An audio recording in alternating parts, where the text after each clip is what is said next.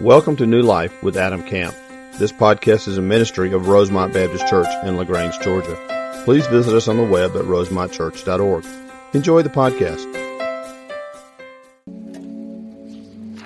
Before I pray, I want to I want to tell you about a little bit of an opportunity that we have as we prepare for school to start back. Right, and I know it's just in a few weeks. Sorry to have to say that, students and teachers, but it is starting back, and we have to prepare for it. And so, we always think through as a staff numbers and logistics and all the things that are going to happen in the fall because the fall is when everybody comes back from vacation, everybody's back in school, and we have packed house week after week. And so we were kind of estimating this week, looking at our children's department and our students and our, our teenagers, and we, we're, gonna, we're estimating now when, when school starts back that from birth through 12th grade, we're going to have, we're estimating about 275 kids here every Sunday morning. That's the numbers based on what we've seen in the past. So from birth through 12th grade, about 275 kids. Now, that doesn't include workers. Now, that's an incredible blessing, but to whom much is given, much is what? Expected, right? And so we are expecting you to serve. There it is, right? We need your help. When you got that many students, that many children, that many preschoolers, the Lord is doing some amazing things. He's blessing our church as He always has. But those kids don't teach themselves. And when you put 15 two year olds in the same room with that an adult, bad things happen. And so we need your help. so you be praying about your place of service, be praying about how the Lord could use you. You can talk to Philip McClung, Vicki McCann, Kathy Hutto, Jason Bennett, any of our leaders, Pam Murphy. If you're interested in serving in one of those areas, and, and I don't want you just to blow this off, I want you to pray about it. Don't sit here and think, oh, he's not talking to me. I'm too happy in my Sunday school. Just pray about it. The Lord may speak to you. And while you're praying about it, you need to pray for our Romanian team that left Thursday, our Alaskan team that's leaving now. There are people in the air right now flying towards Alaska. There'll be people leaving early afternoon, people leaving late afternoon. We've got around 40 people going to Alaska, uh, an additional, I don't know, 10 or 12 going to Romania. And so you be in prayer for those teams, and they'll be gone for over a week just sharing the word with all that would hear. What, a, what an amazing time. Let me pray for us, and we're going to begin our study this morning. Father, we're thankful for our time together. We're thankful for the opportunity, Father, to sing and to worship and to praise your name, Father. I pray that as we continue to worship through study this morning, you would speak clearly to us. I pray that as we open the truth of your text, Father, the Holy Spirit would, would give us the ability to, to, to hear it and to comprehend it and to apply it to our lives. And Lord, our prayer, as always, is, is based on Romans 12, Father. I pray that we would be more transformed into the image of your Son, Jesus Christ. It's in His name that we pray. Amen. In the year 107, that would be about 70 years or so after the death of Christ, the bishop of Antioch, Ignatius was his name, was sentenced to death by the Roman government because of his views of Christianity.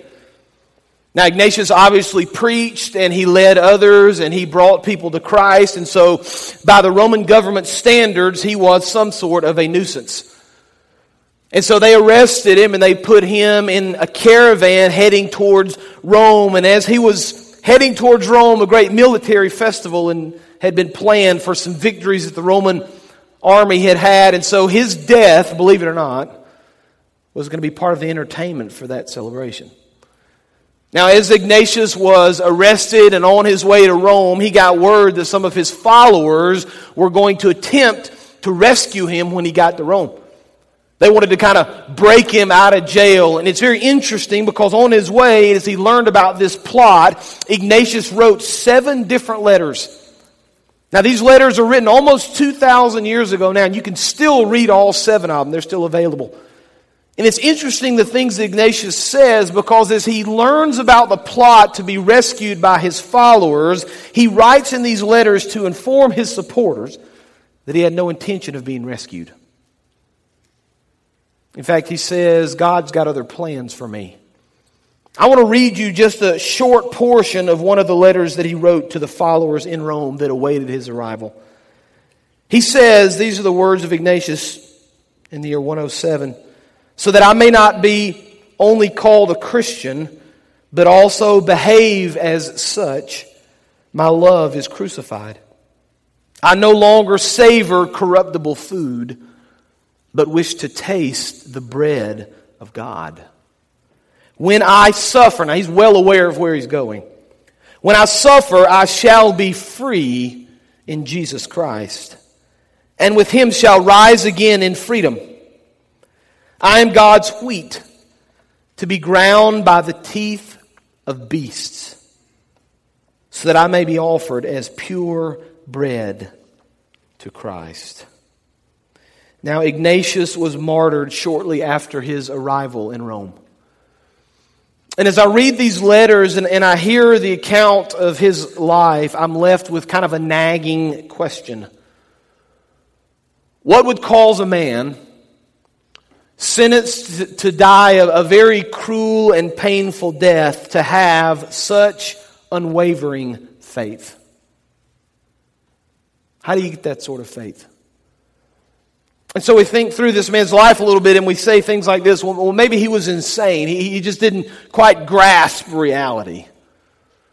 Or maybe he wasn't aware of his circumstances, exactly what was going on in his life at that moment. Maybe he didn't know what was going to happen when he got to Rome.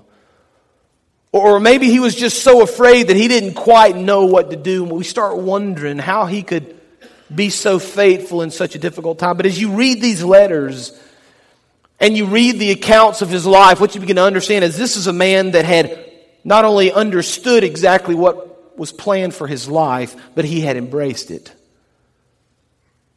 was very clear what he was going to do. It was very clear what was going to happen to him when he got there. And yet he writes these letters with the strength of Christ that it's hard for us to even imagine.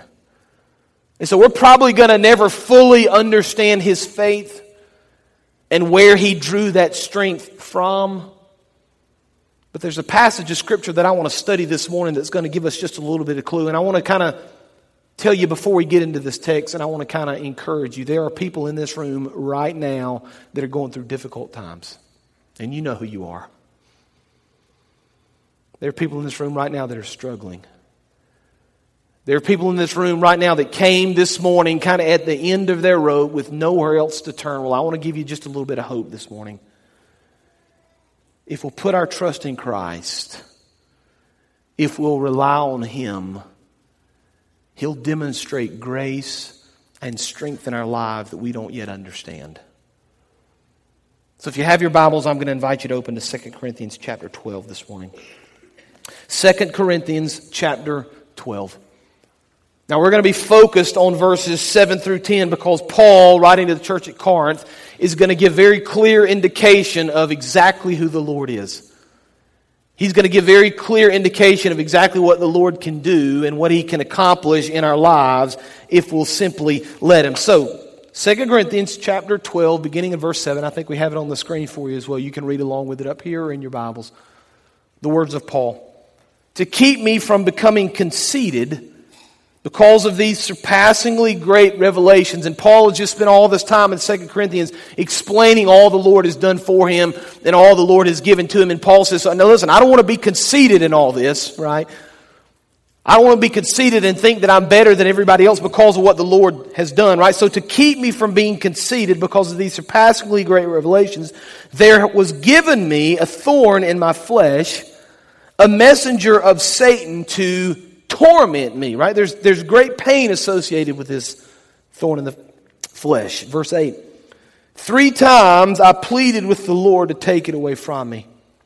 But he said to me, My grace is sufficient for you, for my power is made perfect in weakness. One of the great promises of Scripture, right there.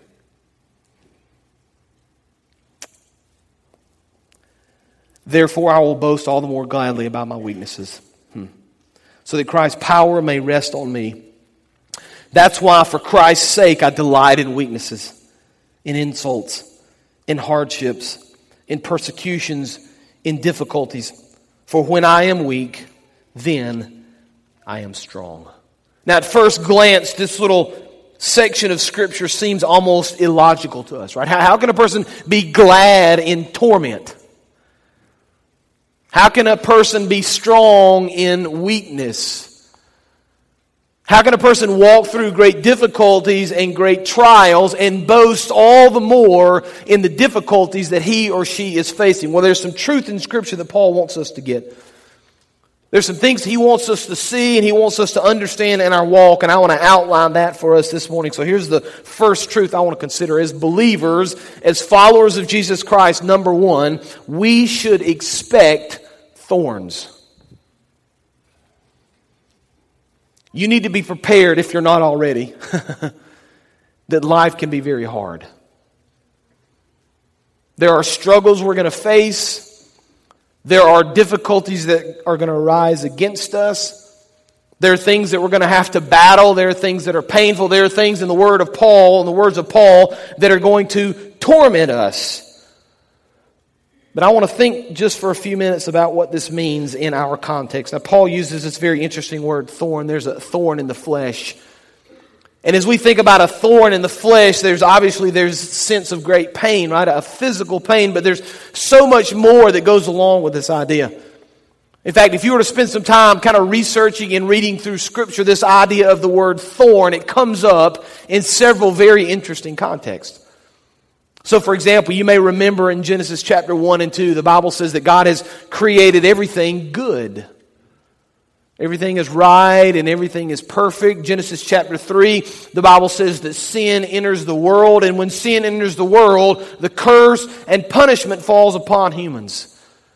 And we read in Genesis chapter 3, Verses 17 and 18, the Lord is speaking to Adam, and I want you to listen to the words. Because you listened to your wife and ate from the tree about which I commanded you, you must not eat. Here's the curse. Cursed is the ground because of you. Through painful toil, you will eat of it all the days of your life. Verse 18. It will produce thorns. You remember the text now, right? It will produce thorns and thistles for you, and you will eat the plants of the field. It's interesting. Watch this now. Before sin, there were no thorns. There were no briars, as we say in the South. So you could have walked through the woods on a summer afternoon in shorts and not come home with cuts all over your legs like we have to do now. So there's this sense here in this scripture that the thorn is in some way associated with sinfulness. Because of the sin of the world, there are thorns. I get this question a lot. It's funny. It's like people save up the very difficult questions for the pastor, right? As if I've got all the answers. I don't. I'll try, but I don't. And so I get this question a lot from people. Why do bad things happen to good people? Right? We all, we've all thought that before. We've all had that question. Now, there are a, a, lot of nuances to that and a lot of ways we can answer that, but kind of the first thing my mind thinks and the first place I go in Scripture is this bad things happen to all people because there's sin. That's the foundation no matter where you are in your walk and where you are in life, bad things happen to all of us on some level because there's sin, right? So we see in this scripture that thorns are produced, bad things are produced because there's sinfulness. Fast forward a little bit to Numbers 33. Moses talking about going into the promised land with the children of Israel and the people that live in the promised land, and the scripture says in verse 55 of Numbers 33. But if you do not drive out the inhabitants of the land, talking about the promised land, those you allow to remain will become barbs in your eyes and thorns in your sides, right? They will give you trouble in the land where you live. There's this sense, again, that because there are thorns, there are problems. Because there are thorns, there are difficulties, there are troubles. Isaiah chapter 5, verse 6 says this speaking of the people of Israel, speaking to the prophet Isaiah, I will make it a wasteland neither pruned nor cultivated, and briars and thorns will grow there. I will command the clouds not to rain on it, right? There's this sense over and over in Scripture that, of course, a thorn is painful, but there's something spiritual associated with it. The devil's going to attack you spiritually. The devil's going to attack you physically. The devil's going to attack you emotionally. He's going to try to place things in your life that are going to cause you to struggle. Now, we've all had the thorn in the flesh at some point in our lives, haven't we? Maybe there's a person you're thinking of right now that's a thorn in your side, right? Maybe you work with that person. Maybe you're a friend to that person. Maybe you see that person in certain social contexts. They're a thorn in your flesh.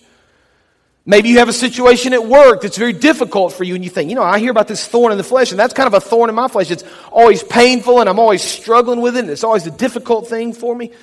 Maybe there's some sort of a trial and there's some sort of a hardship that you're going to in your life. And now here's the normal response If you're like most other people in the world, when you go through a difficult time, you go through a trial, you go through some sort of a hardship, one of the first things you do is you pray that the Lord would remove it, right? Lord, you got to fix this problem. I mean, if you knew what I'm dealing with here, Lord, with this person, or if you knew what I was dealing with with this trial or this hardship, Lord, you, you would fix it. You would change that person's heart, or you'd change my heart, or you'd do something to correct this problem because this thing is incredibly painful for me. It's hard for me to go through. Some of you are in that moment right now in your life. You're dealing with a struggle, you're dealing with a hardship, you're dealing with something that's extremely uncomfortable, and you've prayed maybe more than once that the Lord would take it away. Lord, fix it. It's interesting because that's the same response we get from Paul. Look at verse 8. Paul says very specifically when he speaks of the thorn in his flesh, three times I pleaded with the Lord to take it away from me, right? There's this sense, Lord, I, I can't deal with this.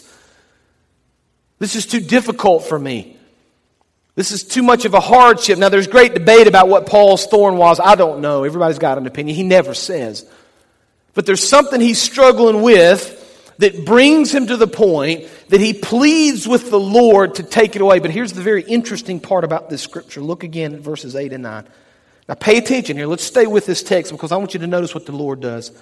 Three times I pleaded with the Lord, take it away from me, right? Paul says, Lord, please just take this from me. I don't want to deal with it. It's too difficult. Verse 9, but, right? There's this sense, I'm not going to get what I asked for.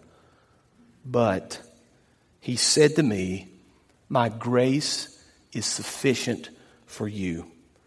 For my power is made perfect in weakness. See, here, here's the second truth, and this may be the most difficult one we have to grasp this morning.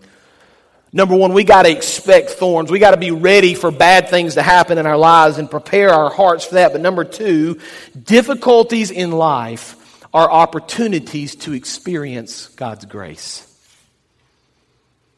Difficulties in life are opportunities to experience God's grace. If you never had it bad, you wouldn't know when it was good, right? If you'd never been through a trial, you wouldn't know when it's over. If you're like me and you get sick every now and then, I, I, kid with Amy, I don't get sick a lot, but when I do, I like to whine about it, men, right? We don't get sick but once a year, but when we do, we want to let everybody know we're sick. We want to feel bad. We stay in bed for a few. That's what she says about me, at least. I complain when I'm sick. I, I don't think I do, but she tells me I do. It's okay. But when we're sick and you feel terrible and you get well, you remember the joy you feel? You'd forgotten how good it feels to be well. I'd forgotten it felt this good. I'm, I can walk again, right? I feel normal. If you had not been sick, you wouldn't know how good it felt. If you were always well and everything was always good, you wouldn't know what things were happening. You wouldn't know that it was so good in your life. You kind of have to go through bad stretches to know how good it is, right? The Lord says, Paul, I'm not going to, take this away from you because I want you to understand sometimes the trials in life give you the chance to experience my goodness, to experience my grace, to experience my power. I've been using illustrations from India for the last several weeks, and, and I, I find myself, I, I, shouldn't do this, kind of apologizing sometimes. I'll say something like this. I know I've used these illustrations before talking about India, but it's still in my heart. Somebody came up to me after church last week and they said, Don't ever apologize for using mission references. You keep doing it. So I will. I'm going to keep doing it. Thank you very much for your permission. So I was in India a few weeks ago and we were sitting around talking to these church planners. And again, I keep going back to it because there is, just, just listen to my words here. There is an absolute work of the Spirit going on in that country, in that continent. It's not like anything we're having here. It's different. It is tangibly different. And I just can't quite get that out of my spirit. And so we're sitting in this room with these church planners. These are men who have literally given up things for Christ. These are men who've literally been beaten for their faith. And I've talked already about how we just saw miracles and the miraculous, and I just felt like I was literally living in the book of Acts. And I talked about how at the end of the session we kind of did a question and answer, and we got people to tell us a little bit about their story and about their life. And I asked, how many of you have either come to know the Lord or know personally of a person who's come to know the Lord through a miraculous event or healing? And every hand goes up. That's just the world they live in. And one guy starts telling the story of a lady who has tuberculosis. And she'd struggled with it for, for many months, and she'd gotten to the point where the doctors told her that she wasn't going to live. They couldn't do any more for her. He had, she had gone to kind of her spiritual guide, her Hindu leader, her priest.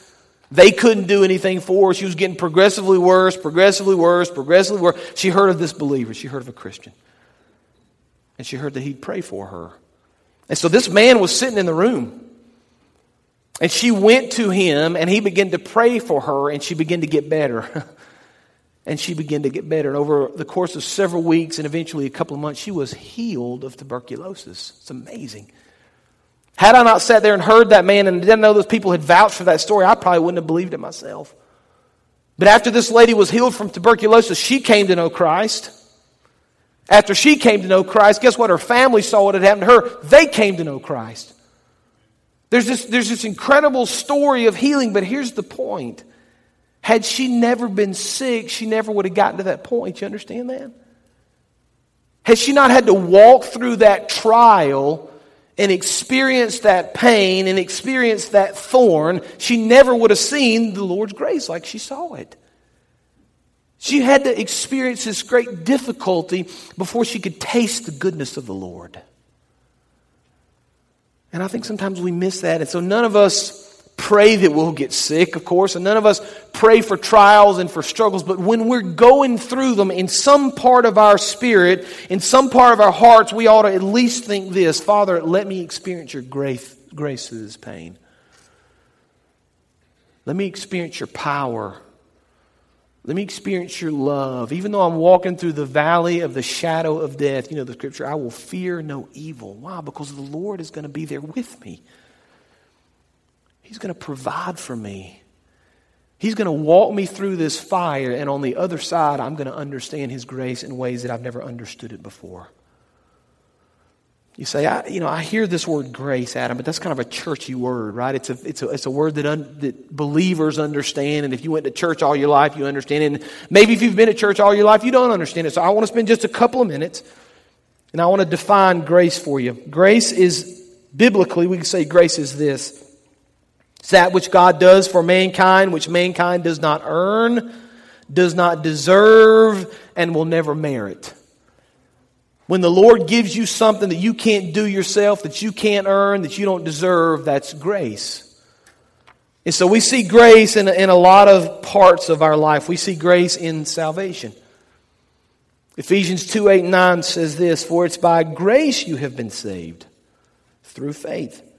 And this not from yourselves, it's a gift of God, not by works, so that no one can boast. So we, we can't save ourselves.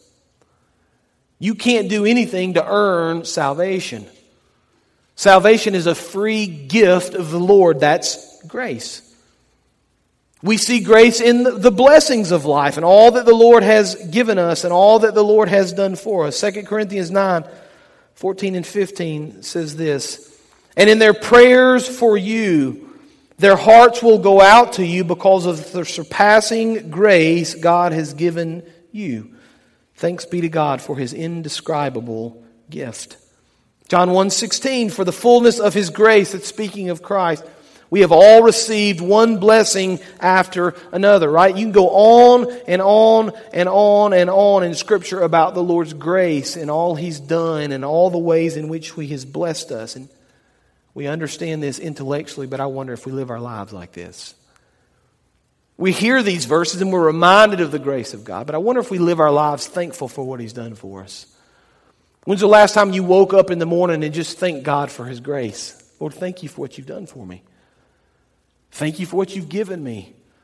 Thank you for my spouse. Thank you for my job. Thank you for the possessions that allow me to live life. Lord, thank you for my church. Thank you for my friends. Thank you for salvation. Lord, thank you for the grace that you've given me.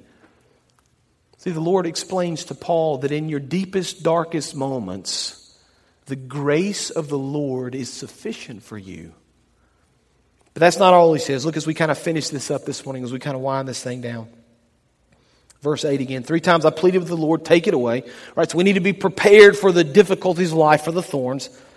But he said to me, My grace is sufficient for you, For my power is made perfect in weakness. So we need to understand that the grace of the Lord is an opportunity, the, the struggles of life are an opportunity to, to see God's grace. Therefore, Paul says, I will boast all the more gladly about my weakness so that Christ's power may rest on me. Verse 10. That's why, for Christ's sake, I delight in weaknesses, in insults, in hardships, in persecutions, in difficulties. For when I am weak, then I am strong. What an incredible verse. Here's the third truth. In our weakness, we see God's strength. In our weakness, we see God's strength. See, Paul tells us as we study through this that no matter where we are in our walk, no matter what difficulty we're facing, no matter how weak we are, God's strength is manifest in us. Now, men, if you're like me and if you're like the typical man, we don't like to admit weakness, do we? That's just not something we're good at. We don't like to stand up in front of people and say, oh, I'm really weak, right? I'm, I'm pretty puny, I'm pretty pathetic, you know, I don't do a whole lot well. That's just not who we are. Instead, we like to kind of boast in our strength. Here are the things I'm good at, right? I'm strong. I can accomplish all these things. And so it's, it's kind of really hard for us sometimes to recognize our weakness. When we were in Guatemala back spring break, I got very, very dehydrated on that trip. I've never been dehydrated. Now, if you've ever experienced real dehydration, you'll understand what I'm going to tell you. But I begin to have these interesting symptoms. I begin to, first of all, get a headache. I got a real bad headache. And this was a kind of a period of two or three days and I started feeling weaker. And when I say weaker, I mean I would get up and I, I kind of had a I kind of had a hard time. You know, I would stumble and then I kind of regain myself, and I just felt like I couldn't walk. I couldn't hardly pick anything up. And then I began to get real, real sore, like I was kind of getting flu-like symptoms. And it kind of got to this one point, I, I felt so bad, I kind of felt it coming on a little bit, you know. And, and when you go to Central America, there's always going to be that moment you don't feel good. There's, there's, there's just enough junk down there there's always that woman when you're like, oh, here it comes. You're just not sure how, how bad it's going to be. So I kind of sensed that it was coming on. And a couple of days later, it gotten so bad that I literally, at one point during our ministry there in the village, I just had to lay down. And that's just not really like me. And so I literally just laid down on the bare concrete, and I was just terrible feeling, right? So they walked over to me, and the medic, thank, thank the Lord, we had a medic with us uh, who's in Guatemala again right now doing medical work, Brian Fox. He walked over to me and he's talking to me, asking me kind of my symptoms, and he said, I think you're dehydrated. And I said, You know, I'm not dehydrated. I've got the flu. I know you're trained and this is what you do for a living. And I, I know you work in the hospital in the ER, and I know you were in the army, and, but I'm not dehydrated. I mean, I, I've got the flu. And he's like, if you'll just let me give you a couple of, a couple of bags of IVs, you'll feel like a million bucks. I was like, well, I'll let you, but I'm not really. I'm, I told Amy, I said, he doesn't know what he's talking about. I mean, I'm going to let him do it, but I don't really need it. And when I laid there, you know, so I'm laying there, and it's, it's kind of bad when you're laying there, you look, and the people that were just talking to you now over in the corner talking. They're huddled up talking. what, what are they talking about, right? They're talking about me, something bad's about to happen. I'm not thinking straight anyway. I'm looking for my exit. How am I going to get out of here? So they come over, and Gary's like, Adam, you need to go back to the hotel. We've got to get some fluids in you. It's going to make you feel all right. I'll let you do it, right? And when I stood up, it was like the world was spinning. I didn't know the world would spin like that. I, would never quite seen it and so, and they were like, whoa, let, let me help. I was kind of up on some stairs on, in the church. Like, let me help you down the stairs, right? And you don't really quite understand the strength of, of other people until you're incredibly weak. When you can't really walk yourself and you literally have to kind of put your arms around somebody and they have to kind of help you down the stairs, what you would normally do yourself and just walk a few feet out into the road and you get into the vehicle that's going to drive you. You don't understand how that feels until you're incredibly weak and you can't do it yourself. And then you understand strength. And in those few short moments to that car, I think Philip was there and maybe Brian was there and they were helping me. I was thankful for their strength because I was too weak to do it myself. It's kind of like that with the Lord. As long as we think we can do it ourselves, as long as we think we're good enough and we think we're strong enough, we're never going to really rely on the strength of the Lord. I probably could have stumbled down and made it myself and gotten into the car and felt terrible when I got there. But when I kind of gave in there at the end, and I said, you know, maybe you're right. Maybe I need you to help me. Their strength carried me. It's like that with Christ. I mean, we hold on to so many things, don't we? Lord, I can do this. Lord, I, I, know you, to use my illustration, Lord, I know you say I'm dehydrated, but I'm not really. I've got the answer. I know what's really going on. I know you think you can tell me how to fix this, Lord, in your word and through prayer, but I've, I've got the answer. Let, let me handle this, Lord, and when I feel a little bit better, then I'll listen to you again. See, Christ says to us, you're, you're weaker than you think. And when you're truly weak, and when you truly rely on the things of the Lord, then you will experience his strength. Jeremiah 32 17 says it like this Sovereign Lord, you have made the heavens and the earth, and by your great power and outstretched arm, watch this, nothing is too hard for you. Man, I think if we were honest with each other, there have been times in our lives, and maybe there's a time right now with something you're going on when you think even the Lord can't fix this. Even the Lord can't deal with this. It's just too much. It's just too hard. I've gone too far down this path. I'll remind you of Matthew 19, 26. Jesus looked at them and said, and I think he needs to look at some of you right now and say this with man, this is impossible, but with God, all things are possible. See, no matter where you are, no matter where you're going, no matter what struggle you're facing right now, there's hope in Christ. You know, we're all going to face hardships. We're all going to face thorns. We're all going to struggle at different times in our lives. The question isn't really, are we going to struggle? The question is, in those moments that we struggle, are we going to rely on the Lord? Are we going to seek Him? Are we going to realize our weakness and rely solely on His strength? For when I'm weak, then I am strong. Let's pray. Father, thank you for the truth of your word. Thank you for the very clear teaching, for the reminder of our need to rely on you, to trust you, Lord, to put our hope in you, to put our faith in who you are. Lord, help us to remember that the, thorns are going to come. There are going to be difficult times in life. But when those difficulties come, Father, help us to see that those are opportunities for us to experience your grace. Those are opportunities for us to experience your power. And then I pray, Father, as we walk through those times, we would recognize our weakness and our need for you, and we would rely fully on your strength for your honor and for your glory. It's in Jesus' name that we pray. Amen. You can stand. We're going to give you the chance if you want to come and pray. Maybe you need to pray about some things you're dealing with, about situations of life, about the thorns that you're struggling with at home or at work. Or we're going to allow the altar to be open for you. You can repent of your sins and accept Christ, or you can join this church. But this is your time to respond as we sing together.